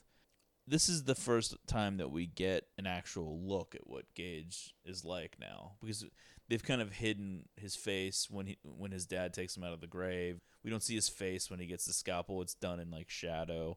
And he looks surprisingly okay, all things considered. I mean, he has Yeah. like a little He's- scar on his he- forehead. he but was that's, hit like, by it. a truck and is now undead, and he seems, you know, Yeah, he not seems much fairly worse. normal Right. looking. yeah. Rachel gets dropped off right at the Creed house because obviously that Orenco truck was going to the same plant. I mean, kind of convenient for her that That she worked got- out. hitched a ride. But instead of going to her house, she gets called over to Judd's by the haunting disembodied voice of Zelda. Well, this- oh yeah. and you're just like, oh no. Well, the weird thing about the return of Gage is like it's not like Gage talks in the beginning of the movie when he's alive. Yeah, he does. Really? Not a lot. A but little yeah. bit. Okay. He seems like he has a deeper vocabulary and is like saying Well, yeah. right. I mean, I think there's more going on than just what was there before. Yeah. So then that voice of Zelda like kind of blends into Gage laughing. And so you would have to imagine two signs of something that you shouldn't walk towards. I mean, if you're Rachel at this point, you have to be Get on back in that truck. the brink of utter madness. Yeah. I'd be telling that truck driver, I will go wherever with you. Not here. She never knew what she was headed towards. There was True. never any hint that this was what she just knew the vague idea that something Something bad- was wrong. Yeah, she didn't know that all of a sudden Gage was going to be alive and that there'd be this supernatural thing that would somehow make her undead son also turn into her horrific, monstrous dead sister. Yeah. It's a, who it's hard to guess that. It was on the tip of her tongue. but She Right. just couldn't quite. So she goes inside Judd's house. Zelda's moaning upstairs. She goes up there, opens the door to Judd's bedroom where he was just killed. She sees Zelda at first.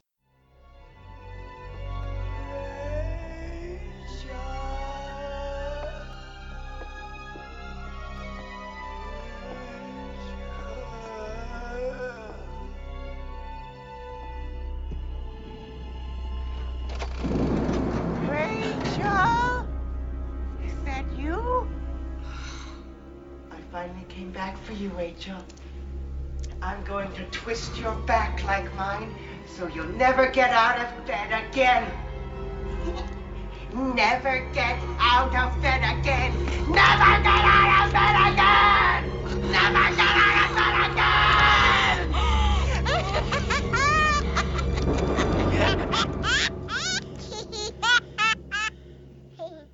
This part pretty scary. Nightmare fuel. Yeah. This is the scariest scene of the movie because Right. Zelda is now like kind of standing And it's intense. and she kind of is like screaming at Rachel and then runs towards her. And that part where like Zelda's actually like running because they do it where like the man playing uh, Zelda, Andrew Hubastank or whatever his name is, Wow. it's like Hubestick or Yeah. whatever. He's like crouched down and it's like it's done in this weird way where it looks like Zelda's like this little thing running at her. It's yeah, that so part creepy. is. Yeah, it is. And especially seeing this as a kid, I was like, oh my God. Right.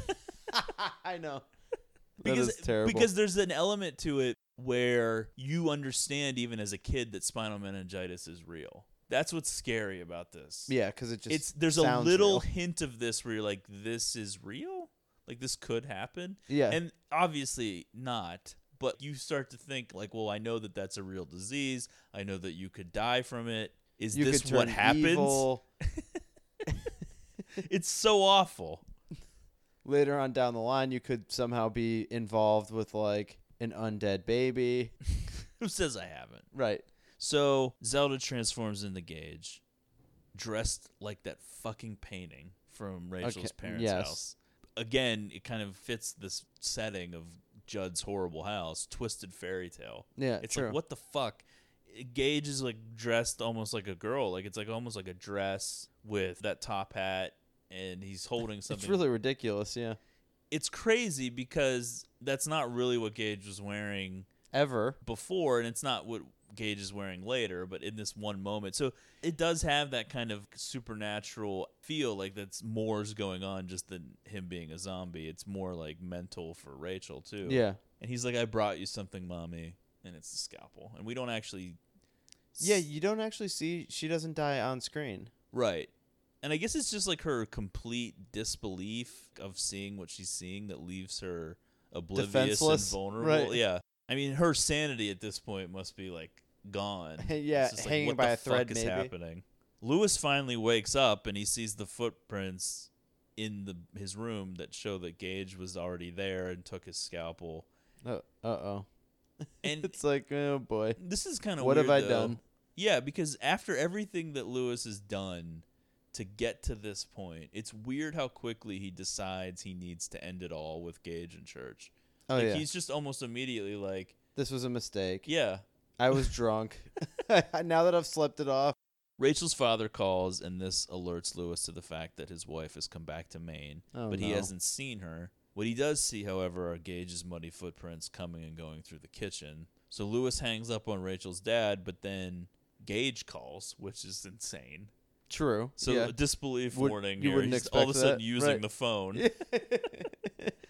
and he's like, "I played with mommy, and now I want to play with you." I'm just like, so he's taunting him. Yeah. he's like, "I killed our mom. Now I'm gonna kill you." Right. You douche. Lewis prepares some lethal injections. He for- just has that stuff hanging around the house. Well, he's a doctor. That's true. So Most first, he's got to doctors take have it. care of. Uh, Lethally inject well, people. I think he's it's morphine, and I think he just puts so much in that Okay, it's like right. he would die. So first, he's got to take care of Church. Go on. Lie down. Play dead.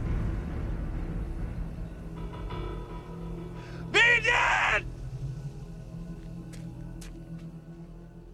This is an insane scene where he's screaming at the cat. Yeah. it's- Be dead.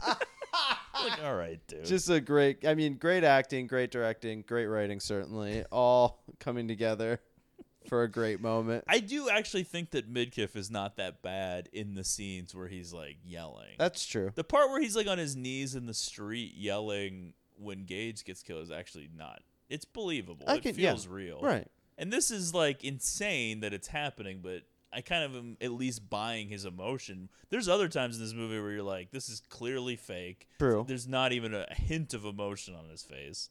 But this isn't terrible. It's just weird that he's saying it. well, yeah. Lewis goes in the Judd's house to find it all fucked up and like moldy looking and green and like everything's broken and turned over. It's like very strange that this is happening. I don't like it. This is my least Oh, favorite that is part weird. of the movie. Yeah, right. It's so dumb. It, it doesn't make any sense. What's almost like this evil is now causing hallucinations to the point of like the whole like setting being distorted in some way. I, I don't know. But he sees Rachel's shoe and he picks it up and then reality zaps back. Like it's not Oh, fucked boy. up and weird anymore. Right. It's almost like he's understanding now what's really happened. It's like, oh no, Rachel's shoe. First, there's a little bit more gauge taunting, like come upstairs or Yeah, whatever. oh, yeah, I know. Then Lewis discovers uh, Judd's dead body, and he's like, "Oh no, fuck." He sees like part of Judd's face has been eaten, which is fucked up. Yeah.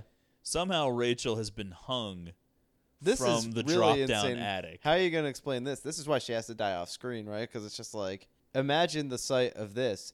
This little baby And a dra- cat teaming up. dragging this body up to the attic and setting it up so that it's like Yeah, that hanging it can like in a- th- he can throw it down on top of Lewis, Right, basically. yeah. Here's your dead wife.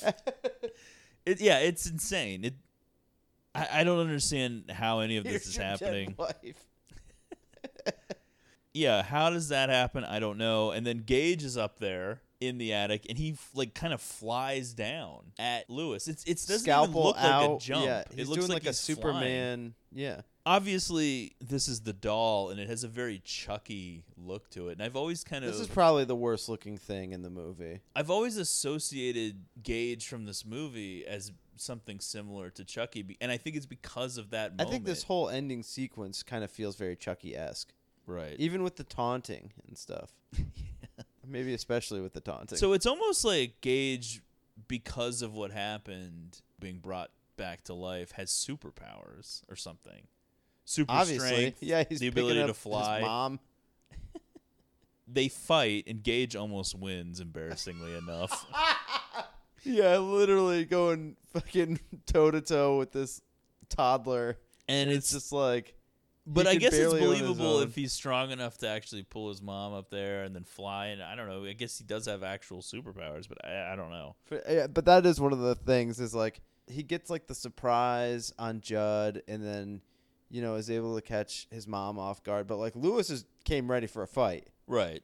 And it's just like the fact that he can barely hang with a baby it's know. it's just- it's not great for Lewis. Gage is kind of slipping between being an evil zombie and just a regular baby. But now Lewis has to actually kill his own son, which he does by giving him the injection in his neck.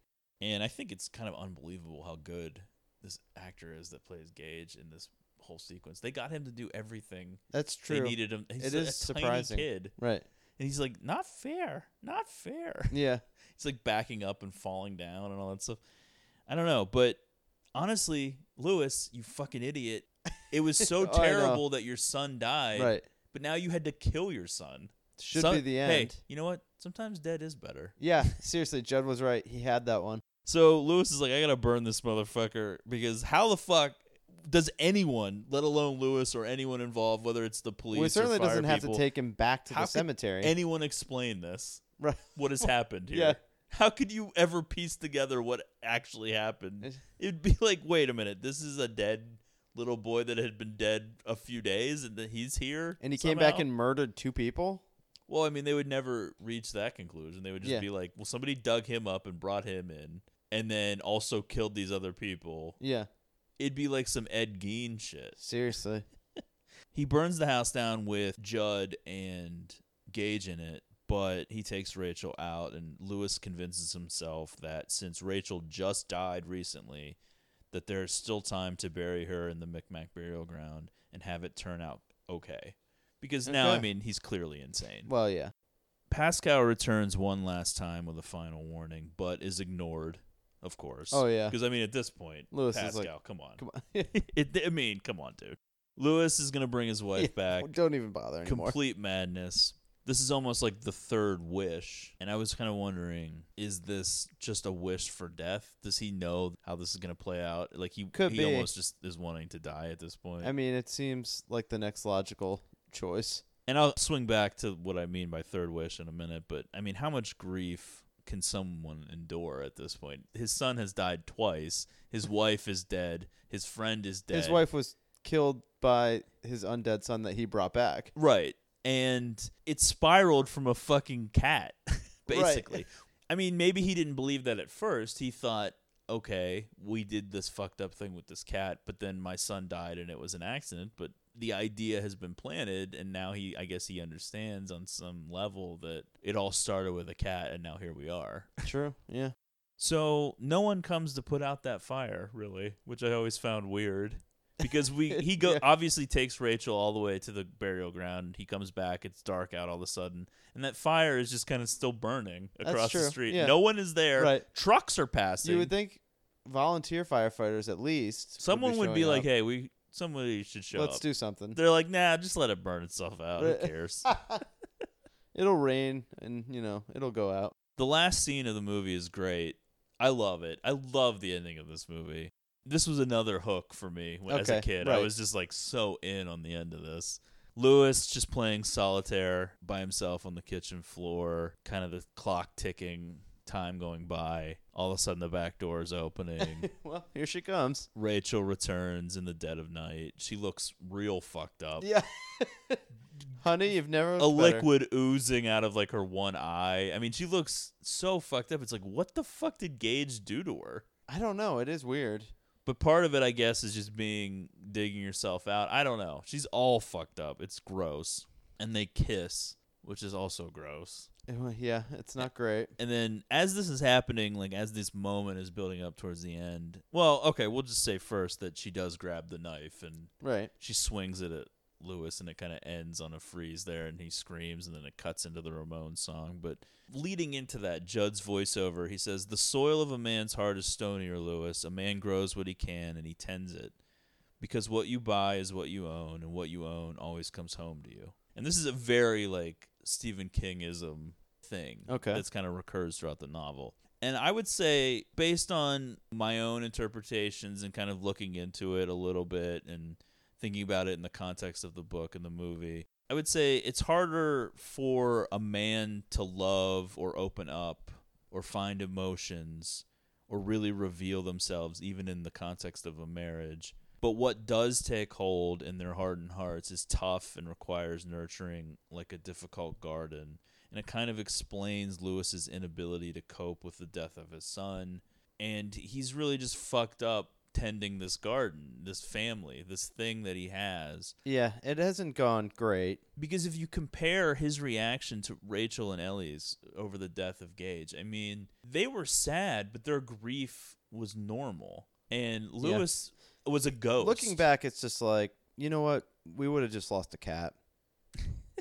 I think it well, could have been. that fun. is weird to me that you can put so much of the blame of this onto Judd, but you you know you can look into Judd's heart, like what was going on with him, and I mean, I think in the novel they do a better job of exploring like Yeah. the dark hearts of both men rather than just Lewis, but grief well, and yeah, death. again, I mean, his acting is so weird. That time when he's like bringing Lewis out to bury the cat the first time, it, it feels like he's up to something. Yeah, because Just- he's not right explaining himself. Yeah, I yeah. mean, it's very secretive, and this is like a a thing built on like the secrets that people have, and grief and death are major major themes. And the second part of that quote, the what you buy is what you own, and what you own always comes home to you. That's pretty self-explanatory. You know, it's about reaping what you sow, living with your choices, your mistakes, and the consequences. And Lewis just really fucked up and then let it all slip away from him. And Judd is also partly to blame, as we Right. said. But Lewis, I think, is given enough indications by Pascal and then by Judd, who realizes his mistake. And they're like, don't do this. Yes. But he messed it up. I mean, he didn't Yeah. understand the consequences. So let's talk very quickly here about the Wendigo. Please. I yeah. think We that need to hear more about that. I think that the reason that Gage doesn't kill Lewis is Lewis is already complicit. Like Lewis is hooked. Oh, yeah. They want to They're gonna gonna get more Lewis. out of him. And so he basically is like he throws the fight, Gage. Right. He's like kill me because he knows the spirit knows that he's going to bury his wife there and he wants yeah. to be in a bigger better They've body. got him. It's almost like the doll in Chucky. Right. Wants to get into a better body. Oh, yeah. That spirit started in the cat, maybe. I don't know, but the cat was still alive, so I don't know. But it, the, the, s- the Wendigo was in Gage, and then the Wendigo is going to be in Rachel, and it wants to be in a better body. So it's almost like that description of what a Wendigo is that I read was like a spirit who has possessed a human and made them become monstrous. That could easily be the description of what Oh yeah. those characters are. And so that is like the possibility. It's never even mentioned in the movie, but it, they still kind of kept some of those basic little things there where you're like that's kind of the same idea as the book. And you can kind of read into that's why they're fucked up. That's why the ground is sour now. The Micmac Indians stopped using it because it got Got infected by tainted. the Wendigo. Yeah. The original story, Pet Cemetery, is kind of inspired by this short story called The Monkey's Paw. Uh, it's a story by W.W. Jacobs from 1902. In the story, three wishes are granted to the owner of the monkey's paw, but the wishes come with an enormous price for interfering with fate. So, like, they wish for things and then it's fucked up, basically. Oh, yeah. And the first wish is for the cat to come back. The second wish is for Gage to come back. And the third wish is for the wife to come back or for death. And that's what I was wondering. It's like, you know, is that third wish, is that actually for death? Is there any part of his mind at that point that thinks this is going to work out? I don't know. Yeah. Who knows? I think it's a fun movie, but, you know. It is a I- fun I do movie. think it probably does matter when you see things like this for the first time, like how much impact it's going to have on you. I definitely think it would have scared me a lot as a kid. And again, I mean, I c- I don't know if it was just like other younger people that I had known that like did see this movie and would like tell me about it, but it is just the the general idea of it is kind of freaky. Like just even just knowing about a place where they bury pets is kind of weird for a kid to think about. I mean, I think it's kind of considered like second tier as far as Stephen King adaptations. It's obviously not held up to the same as like Carrie or The Shining or something like that. But I don't know. For me, it's one of my favorites because I've read all of those books. I've read The Shining, I read Carrie, I read all those. But for me, Pet Cemetery and It were the two my two favorites. Yeah. And so I'm partial to the movie too. And like I said, I, I also enjoy the sequel, which is ridiculous, has no carryover from this movie. yeah, maybe we'll do whatsoever. that one day on here. I don't know. Yeah. They are remaking it. Pet Cemetery 2. It's the one Who that knows? is It'll being probably be remade. a combo of both. No, I they were doing a remake because now, because of the the new It from last year, you know, Stephen King adaptations are going to be hot again for All a right, while. here we go. So finally, this has been in like pre-production for forever, but they've actually filmed it. It's coming out next year in April. I don't know. I I mean, I don't really have high hopes, although I do think this is the right time to remake it. I mean, there are parts you could improve upon from the original. I would say so. I think acting comes to mind. I do think that there's no way that they make the Zelda scene as good as this one. Probably not. No. They'll probably resort to something dumb. Yeah. Do you think like the kid will be like all CGI like Yes. Yeah. That's the thing. Like, I just think I don't know. Are they gonna embrace some of the more taboo elements in this like super PC I don't world? know. Are you gonna It's be weird. able to make somebody who has a disease be a monster, basically, or is that gonna be frowned upon? And I'm sure a lot will be frowned upon.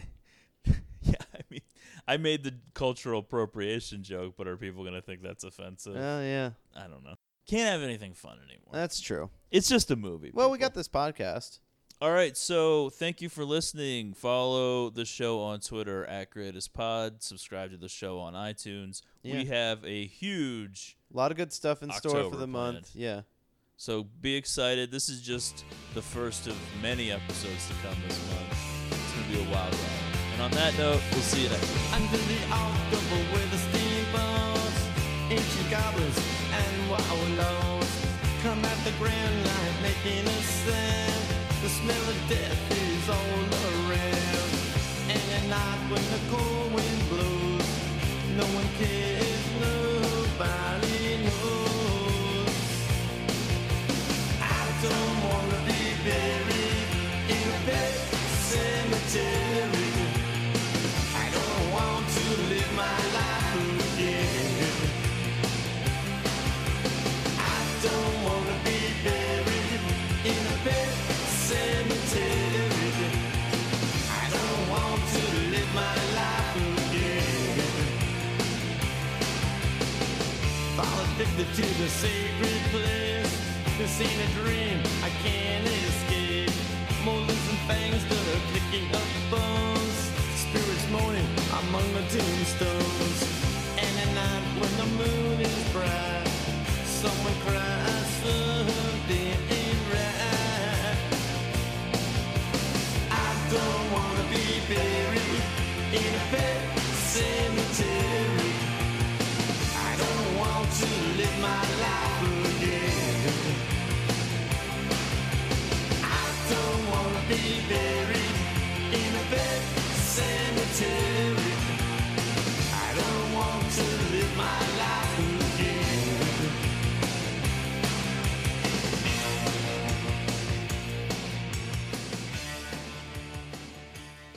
Oh, Butters, I miss you so much.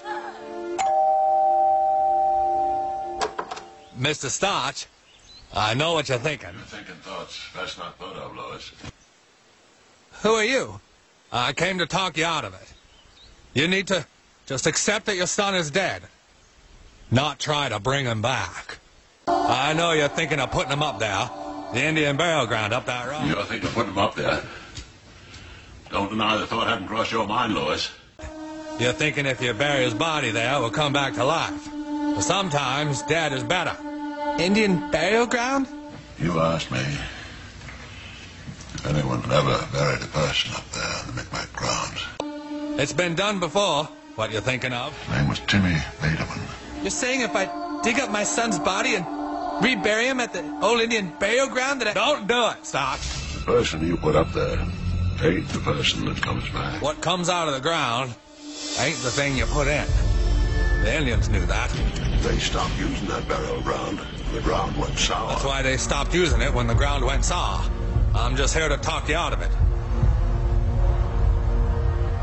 Don't bury your son's body at the Indian burial ground, Starch. The one that's right up over there, behind the Anderson's barn. Sometimes That is better. dead is better.